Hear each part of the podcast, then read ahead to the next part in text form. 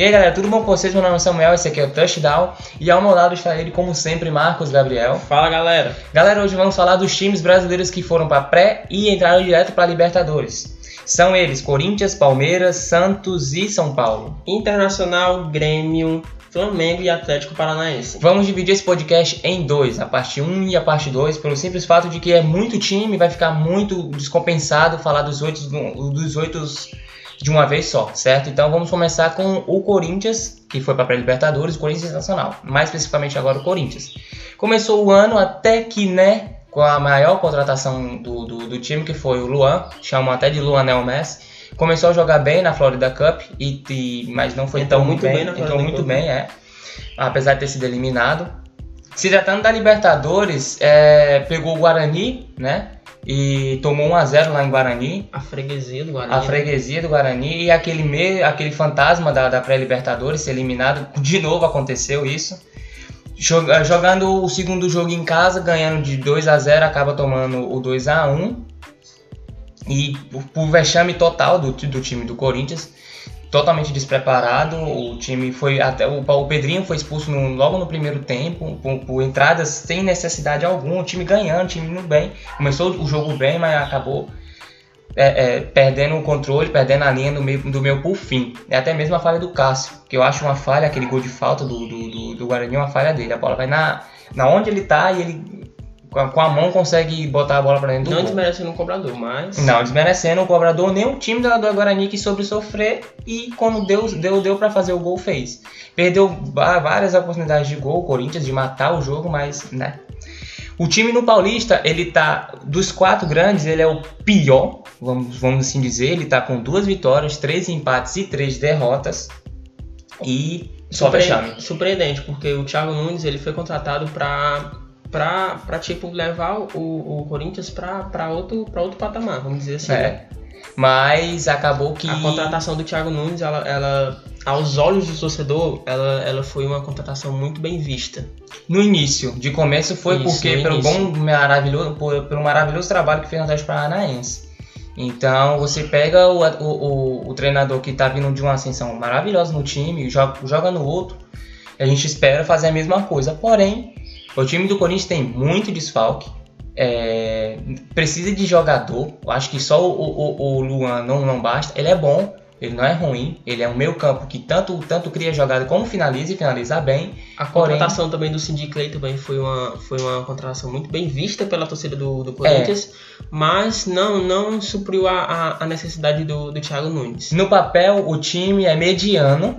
No papel, time é mediano. Eu- é, poderia ter se, é, se classificado fácil para Libertadores, pelo, Fácil. pelo time, comparando com o Guarani, né? mas não conseguiu nem, nem, nem, nem fazer o seu próprio papel dentro de casa. Conseguiu fazer uns 2x1, mas não conseguiu exercer e impor o- o jogo do, do, em cima do Guarani. Agora é o Internacional. Isso. O Internacional, diferente do Corinthians, é, jogou pela Libertadores, mas diferente do Corinthians, ganhou os dois jogos, né? Que foi contra a Universidade do Chile. Um jogo maravilhoso, que o agregado foi 2 a 0 foi 2x0 o primeiro jogo. E dentro de casa sobre, soube é, segurar bem a Universidade do Chile. E abriu logo com Bosquilha. E no final matou o jogo com o Marcos Guilherme. Marcos Guilherme foi substituído é, e entrou muito bem. Outro jogo foi, não um jogo tão bom, é, mas foi 1x0 também pro Inter, um gol do Paulo Guerreiro. É, se classificou para a Libertadores, está no mesmo grupo do Grêmio, Universidade Católica e América Cali. Então a gente vai ter um Grenal, um jogo bem pegado. Se no estadual, é, Grenal é um jogo assim, daquela importância. É, Já tem aquela pegada isso, forte. imagina a Libertadores. É, Libertadores. é um jogo que com certeza vai ter um podcast, vocês podem esperar. Acrescentando que vai ter mais dois Grenal no ano, né? Vai ter, vai ter no, no Brasileirão, ida e volta, e vai ter na Libertadores também, ida e volta. Ou seja, quatro. E o Inter ele tem tudo para se classificar com o Grêmio, né? No, no grupo. É, o Inter atualmente lidera o grupo A do Gaúcho. E uma contratação agora do lateral, é, o Renzo Saraiva, o jogador estava atuando no Porto, de Portugal, né? E assina um contrato de empréstimo com o Colorado até o fim de 2020. Ao meu ver, foi uma contratação muito boa. E, e o Renzo Saraiva ele era comandado pelo técnico Eduardo Coldeste, né? Que é o treinador do Inter. E estreia com o União Católica lá no Chile. Falando agora do Palmeiras, é, o arquirrival do Corinthians, né?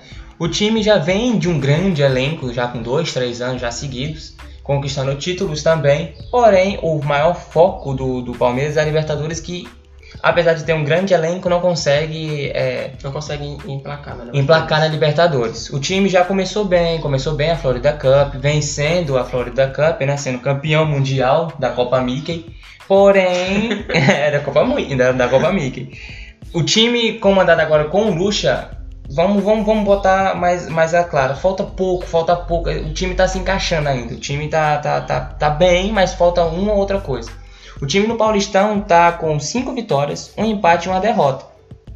Tá indo bem. Do, do, dos quatro grandes, ele, dos quatro grandes do, de São Paulo, ele é o melhor que tem. Em questão do, do, de elenco também. E também no, no Paulistão. É o melhor paulista até agora.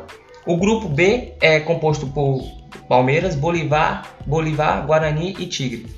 São times tecnicamente baixos, não são times difíceis, inferiores, de, é, inferiores difíceis de. Eu não acho é que o Palmeiras passa assim. com tranquilidade no grupo. É, eu também acho. O, o, o que eu acho para qualquer time que vai para um grupo e depois mata-mata, na fase de grupo é tentar empatar ou conseguir uma vitória na, na, na- lá de fora e em casa fazer gol até dizer chega. E o Palmeiras tem, tem, tem, tem time para isso. O time tá, apesar de ainda tá faltando um pouquinho de entrosamento, o time tá bem, tá bem, tá atacando, sabendo atacar, sabendo defender. O meu campo composto com o Lucas Lima, que tá voltando agora a fazer gol, tá sendo importante pro time.